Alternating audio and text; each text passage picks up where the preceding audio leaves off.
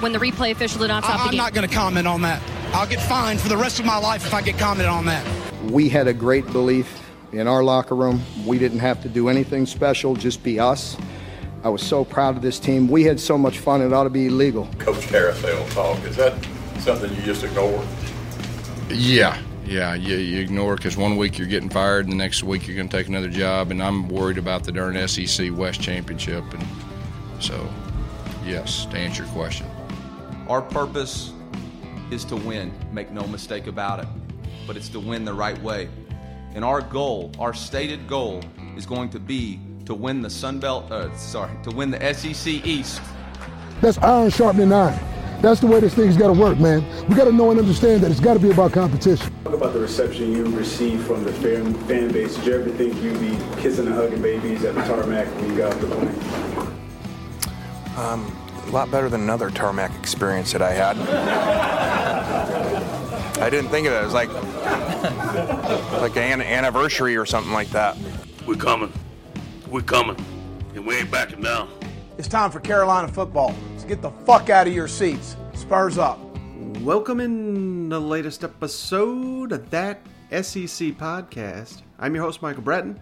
I go by SEC Mike on Twitter. And unfortunately, this is going to be a solo pod.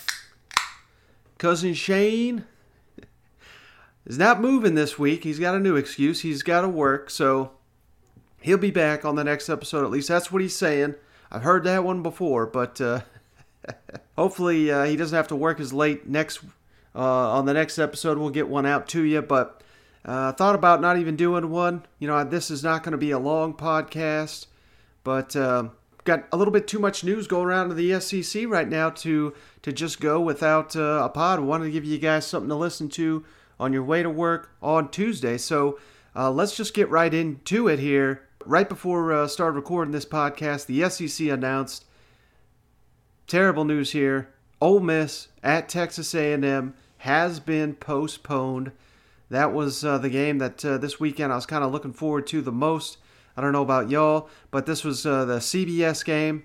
Once again, this has twice been picked by CBS to be their game, and twice it has been postponed. They were going to have it at night there in College Station.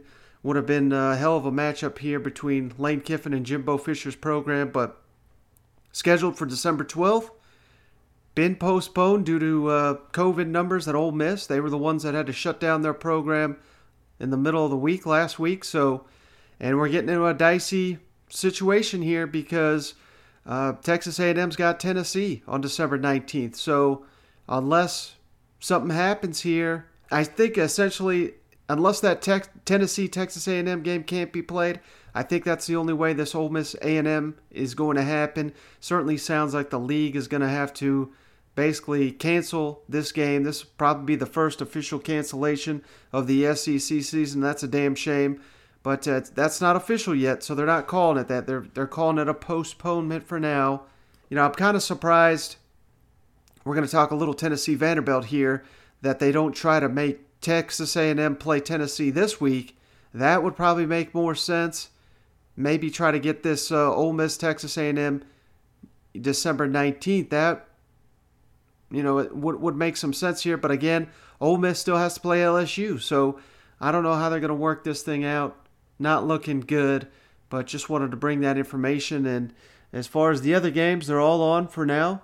And we're running out of weeks. We're running out of postponement dates. So I don't know. That's just unfortunate news. But, hey, speaking of that Tennessee-Vanderbilt matchup, whew, just when you didn't think things could get worse here, Tennessee recruiting class kind of falling into shambles. They picked up a commit. They lost a commit, and they picked one up here on Monday.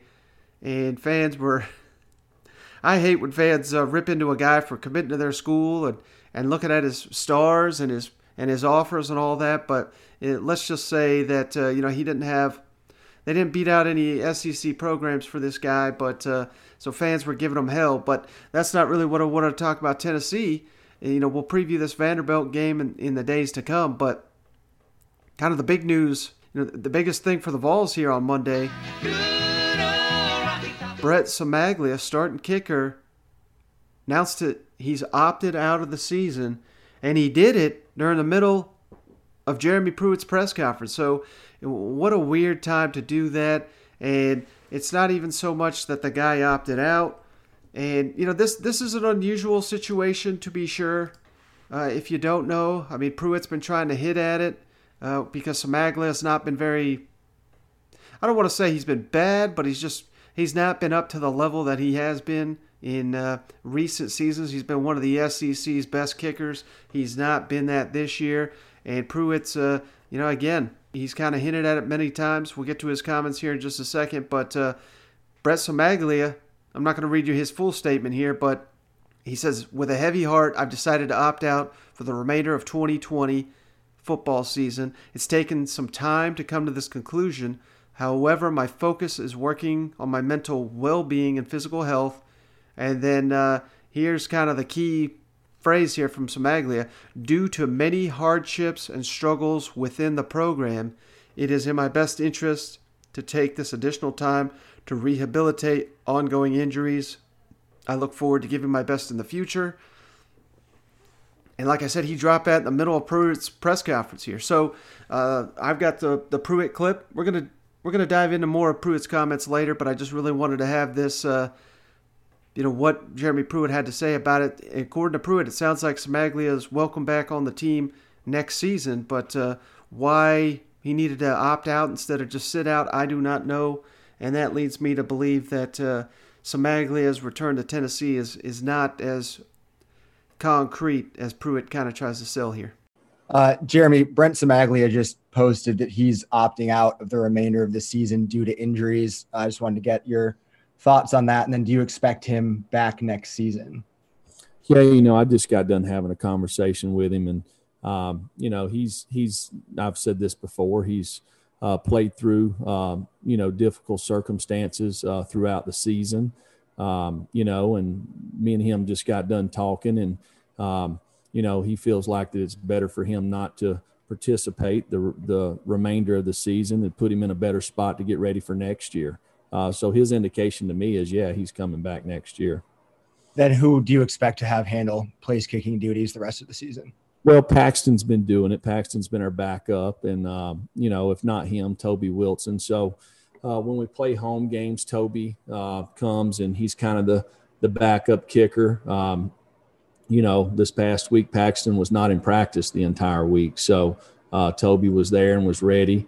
So we'll figure that out as the week goes. All right. So like Shane and I talked on the last episode, you know, speculation, maybe Tennessee losing Jay Graham to South Carolina. Again, that's not official either.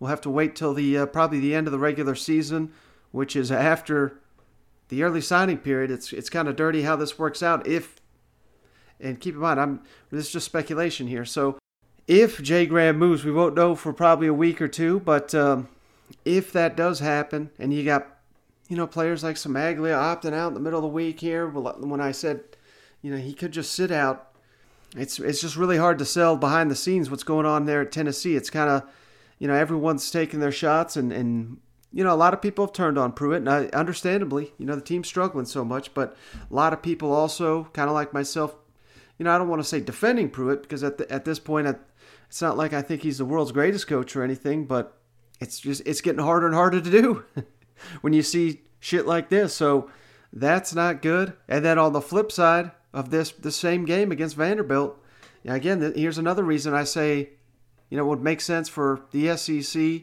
to switch the schedules around, give us Texas A&M and Tennessee this week, although they haven't done that, and I think it's too late to switch it. I think the deadline was Monday evening, but Vanderbilt, senior captain, defensive lineman, dude, I'm going to butcher this damn name. I feel like Shane's saying this one.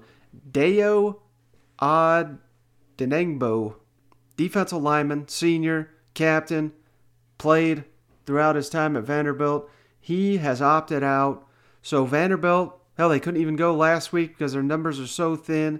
They've had injuries. They've had opt-outs. I believe this is 17 guys that have opted out of the Vanderbilt program at some point this season.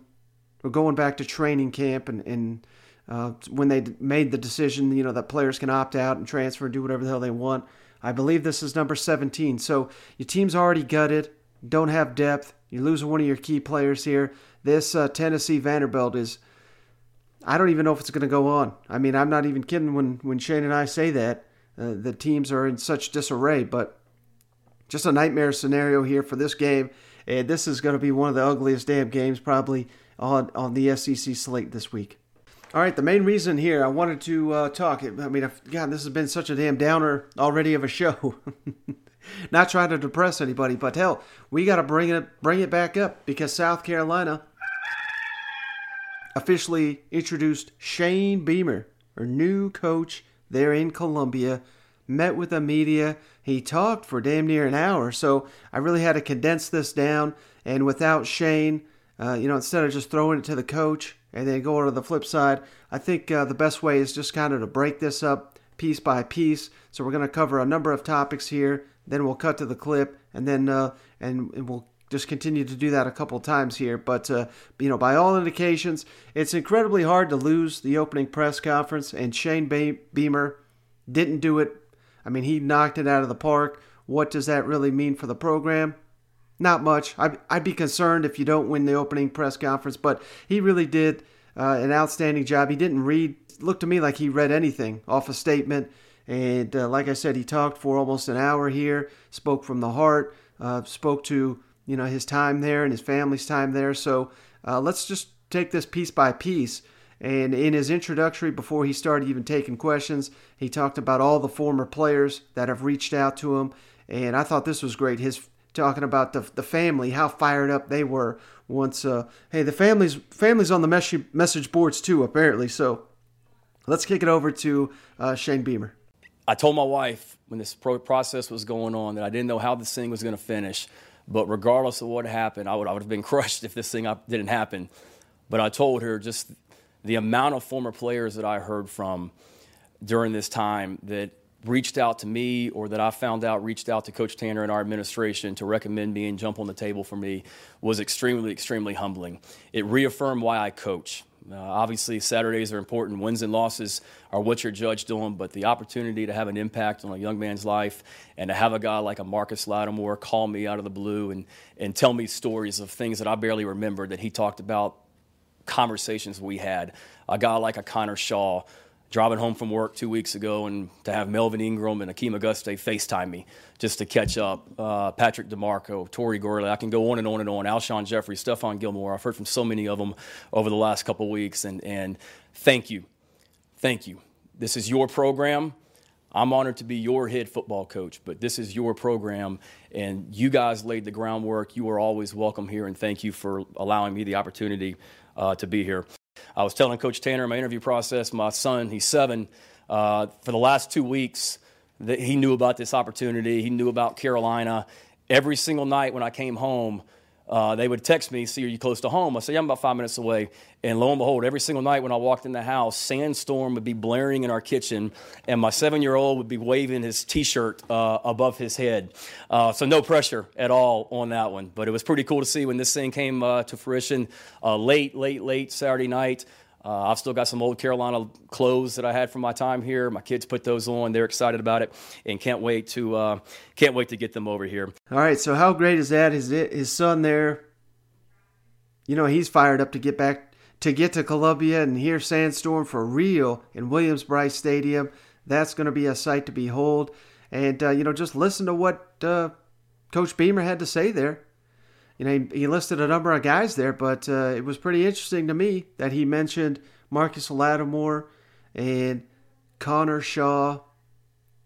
Again, no decisions have been made on. We'll get more to his staff and all that, but it certainly leads me to believe that Connor Shaw's got a place on Coach Shane Beamer's staff, which has got to be great news for how are you not a fan of Connor Shaw? Not only what he brings to the program, but in addition to that, his relationship there with five-star quarterback commit Gunnar Stockton. So I can't see a negative in bringing Connor Shaw on this staff. And again, nothing finalized there, but I think as the staff comes together, Shane Beamer is going to find a place for Connor Shaw on this staff, which is first step. You can't really go wrong in these opening pressers, but you can certainly go wrong in your opening days. I think back to Butch Jones not retaining Sam Pittman when he wanted to be retained, not retaining Jim Chaney. I know he's not popular right now on Rocky Top, but he was at the time. Those moves basically doomed Butch from the start here. So it looked, hopefully Shane Beamer does not make that same mistake, and he brings Connor Shaw on his full-time staff here in South Carolina. All right, next comments here. Everybody wants to know what kind of offense we're going to run, you know, what kind of staff we're going to build, what kind of coordinators you're looking to hire. It's too early in the process. He just got the job, and a lot of the guys that he's going to be adding to his staff currently coaching with their program. So obviously he can't just go out there and say, well, hell yeah, we're going to get Jay Graham. Jay Graham would have a hell of a week here in Tennessee the next couple of weeks trying to answer questions. So, again, that's just speculation. I don't know that Jay Graham's leaving. I don't want to piss off too many Tennessee fans who keep saying that. But let's kick it over to Shane Beamer, who talks about the system he wants to run, the coaches he wants to bring in here, and what kind of basically the key being here, what kind of offense they want to run during his time in Columbia. I wanted to ask you, you mentioned a little bit about getting the chance to work with Coach Riley. Philosophically, schematically, what kind of offense and defense are you going to try to build here with the Gamecocks? Well, it's one thing that I've learned from Lincoln is your system's got to be flexible enough where you can adjust it to the strengths of the players that you have.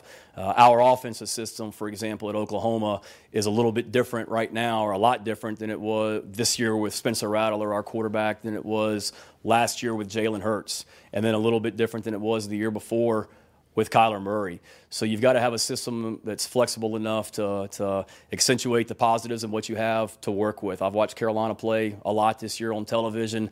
I was kidding with Todd Ellis earlier. For the last 10 years, every Sunday night, my wife and I, we've always recorded the coaches show, and just to keep up with Carolina football and what's going on. And so I got a pretty good idea about the players in this program and what we do well. But at the end of the day, we want to be tough. It starts with toughness. It starts with being physical.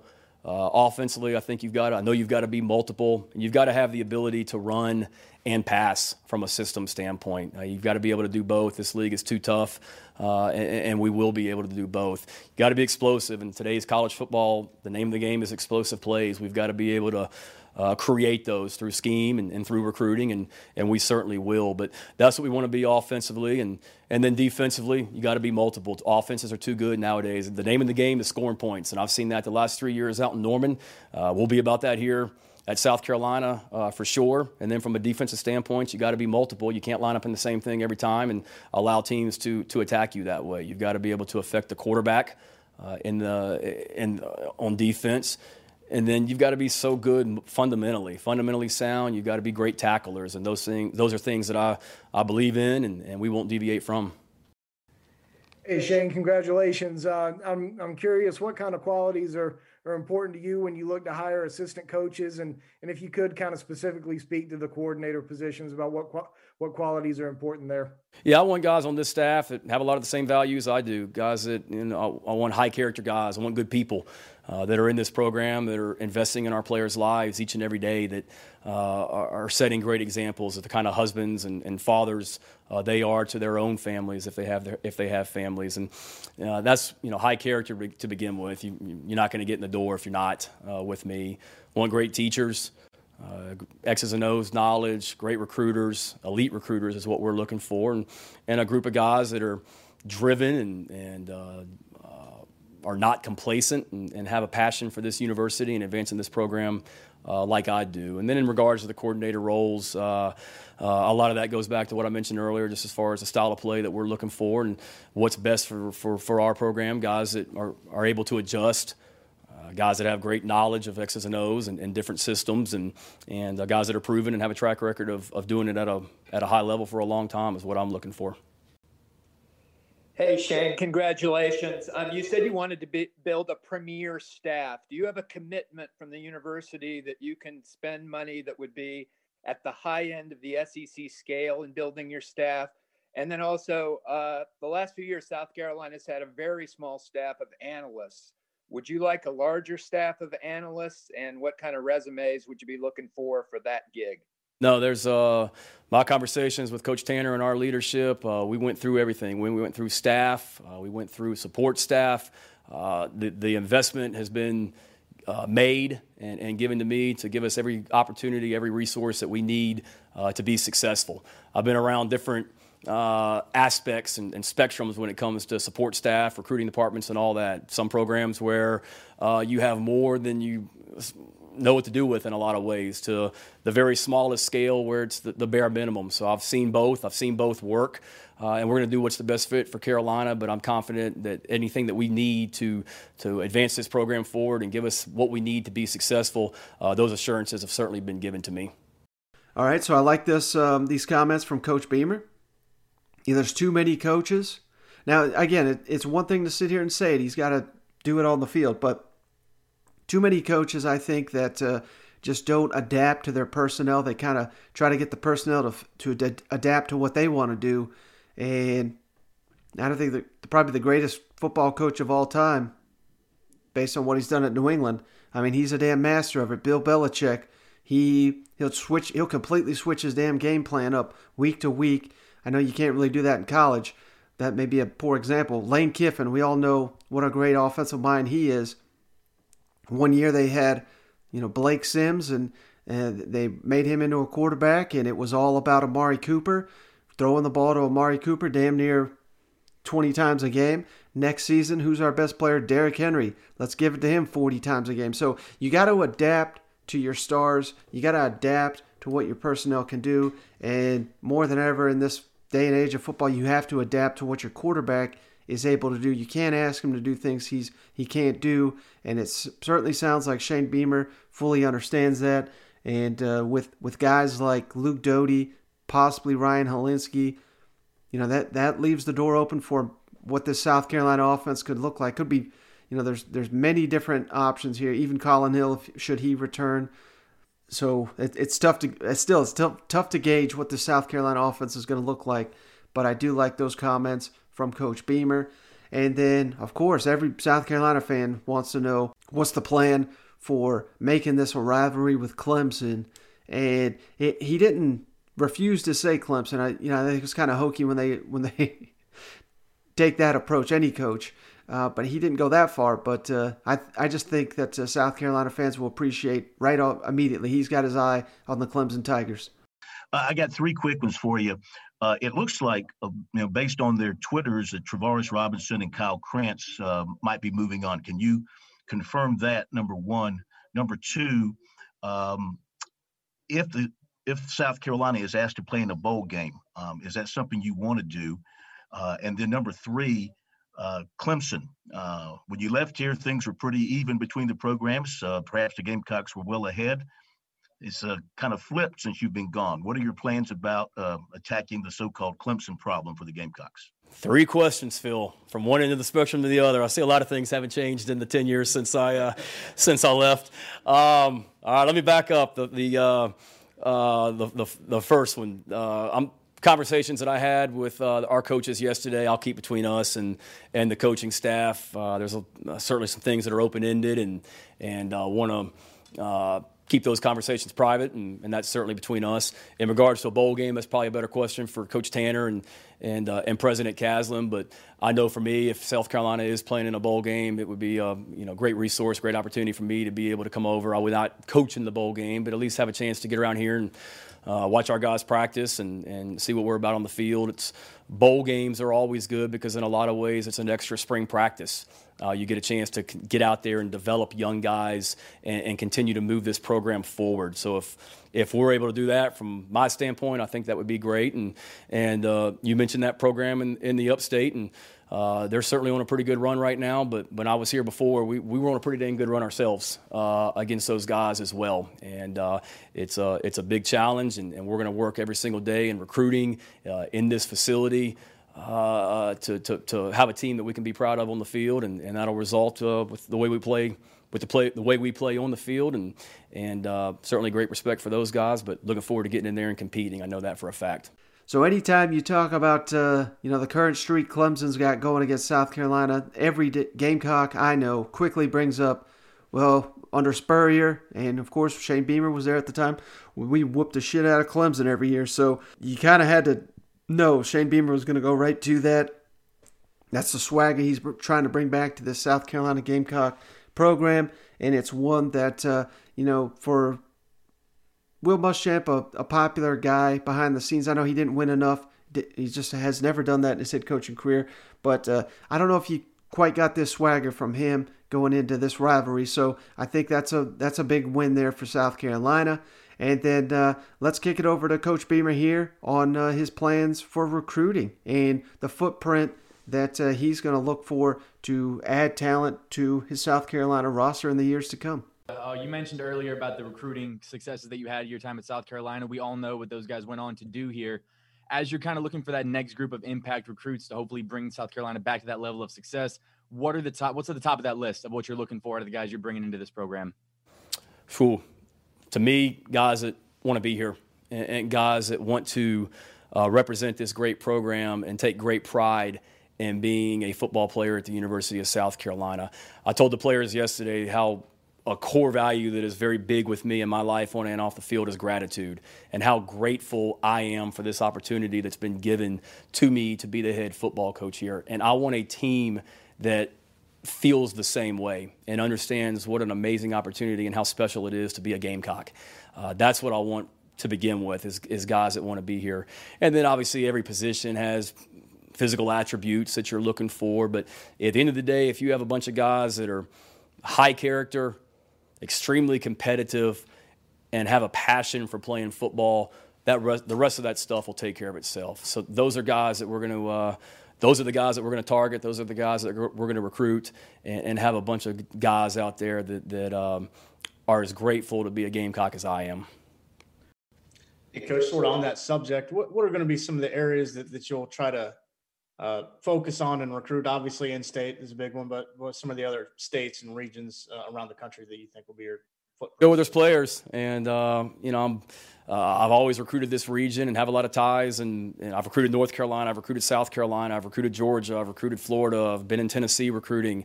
Obviously, I'm from Virginia. We've had a great amount of success with players from Virginia and Washington, D.C. and Maryland, and that's an area that I want to continue to tap into. And I say that I've heard from a lot of high school coaches. I've heard from a lot of high school coaches, too, in Virginia and the surrounding areas as well that either I played with in college or have known for a long, long time.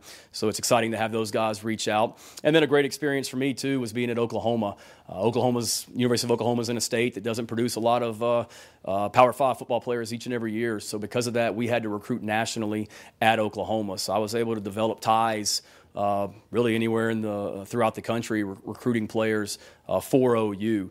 It never stopped. Here in this area, we're always going to start in South Carolina. We saw the foundation was laid here 10 years ago with great players from this state. So we're always going to start right here in this state with the great high school football players, the great high school programs, and the amazing high school coaches.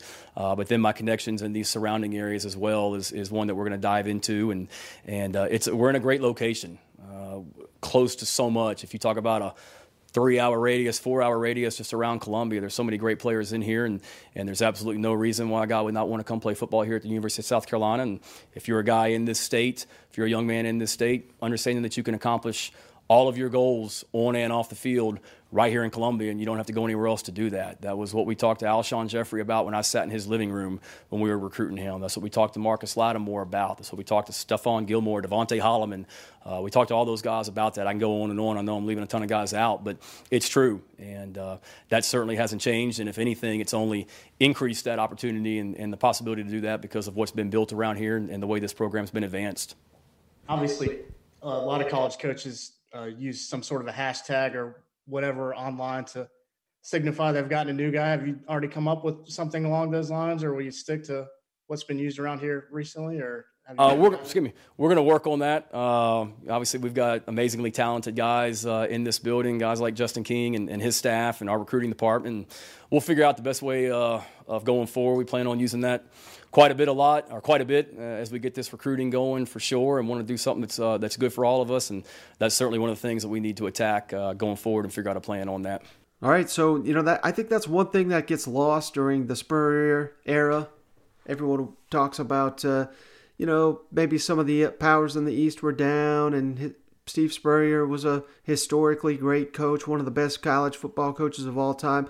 Both things can be true, but at the same time, the state of South Carolina was going through a historically great time when it comes to talent coming out of there, and that's not always going to be the case. But, hell, last time I checked, there's 5 stars and 4 stars coming in annually in the state of South Carolina, and the Gamecocks have been getting a lot of those guys here in recent years, so that can continue to be true. But I love the fact that Shane Beamer is, not that he's doing anything revolutionary here, but just he mentions all the areas he's going to have to be recruiting going into obviously the Carolinas, but Virginia and Tennessee and Georgia and throughout his years, Maryland and the DC area. That's becoming a huge area. If you don't follow recruiting, there are several powerhouse programs up there. Hell, HBO, if you missed it, they just recently did a series kind of like a Last Chance U type,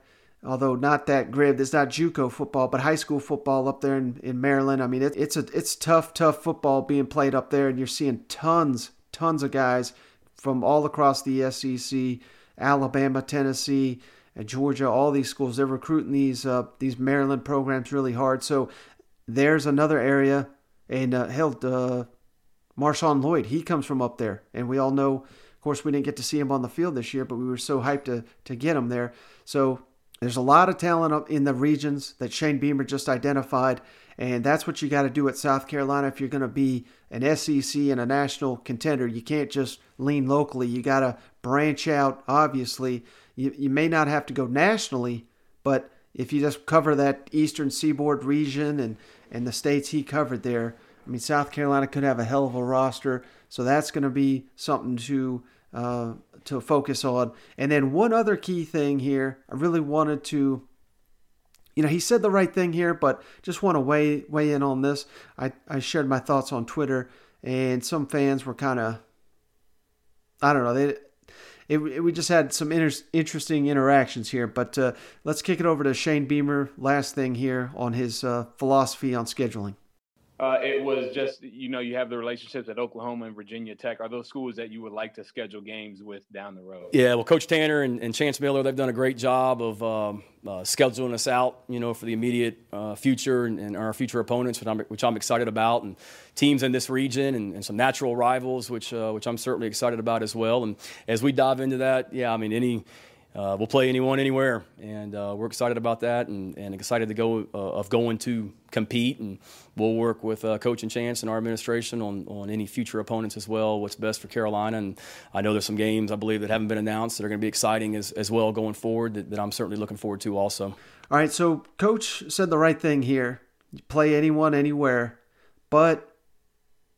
And I agree, he's got to say that. I mean, that's what you got to be selling. That's what you got to be saying. But in my opinion, this is the wrong attitude to have behind the scenes. Just look at it this way, and I'm not trying to be disrespectful to the South Carolina program, but you're playing in the damn SEC right now. You're behind Georgia, Florida, Texas A&M, who you have to play annually. Even though Tennessee's bad, you lost 2 in a row to them. There's been a stretch where you can't even beat Kentucky. So I'm not saying that's always going to be the case. Clearly, it's not. Shane Beamer, last time he was here, we had 3 11-win seasons. But we're not at that point right now.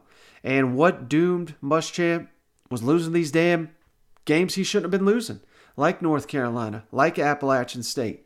And the fact that you got to play Clemson, who is arguably the 2nd or 3rd best program in the nation right now, on top of all those SEC teams I just said, you got to look at it like this. And I'm not trying to compare your program to Kentucky, because I know every South Carolina fan thinks that they got, hell, every SEC program thinks their program's better than the rest of the SEC. But you can take what others have done and learn from it. And this is something Shane and I have been kind of hinting at this season. Kentucky's record this year, obviously very disappointed in what they're doing. But look at what they do in the non-conference. Yes, they play Louisville every year, but the rest are joke games. They're games that 99 out of 100 they're going to win. I'm talking Toledo, Eastern Michigan, UT Martin. That was Kentucky's non-conference schedule in 2019. And South Carolina fans may not want to hear this, but that's what you got to do. If you want the Shane Beamer era to be successful, schedule you up 3 layups every single year, because you're doing your program a disservice by scheduling, I don't care who it is, NC State, Virginia Tech, Virginia. I know these are like fun games, but until you get your program to the level you want it to be at, that's just crazy. That's just crazy. You're putting your coach behind the eight ball, and what you're doing every time you schedule those games, you're basically saying, it's going to be 50-50, 40-60, maybe 60-40 that we go to the postseason. And that's not what you want with a coach, with a new coach, new era. It's going to may take a couple of years to get this thing where you want it to be. You want it to be, make it as easy as you can, win your 3 non-conference games automatically every year. Hell, I'd be buying people out. I don't care what they think, what anybody says about, you being chicken and showing weakness. To hell with that. You know what's not weak is winning football games and getting the program turned around and getting recruiting. You're going to have so many games that are marquee games, playing in the SEC, playing Clemson. You don't need these games. They're, at this point, they're holding you back. That's all they're doing. So, like I said, Shane Beamer's saying the right things. You certainly don't want to say that in your opening presser. But if I were him, I would be getting with Ray Tanner and President Kaslan and saying, I don't know who's on the schedule in the years. I probably should have looked this up right before I spieled on here, but I know they love playing these ACC teams for some damn reason.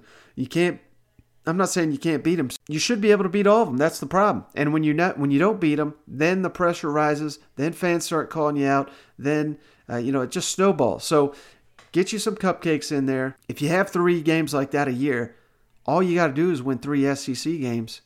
Or 2 in the Clemson game, and you're going to the postseason. This is simple shit here. So that's my only takeaway. Negative, and that's not even really a negative, because it's not on him, and he's saying the right thing. So that's something to consider moving forward. If I'm a South Carolina fan, you just got to help your coach out. Young coach, inexperienced as a head coach, not inexperienced coaching wise. But that's something to consider. And oh boy, big news here right before I started. I was winding down here.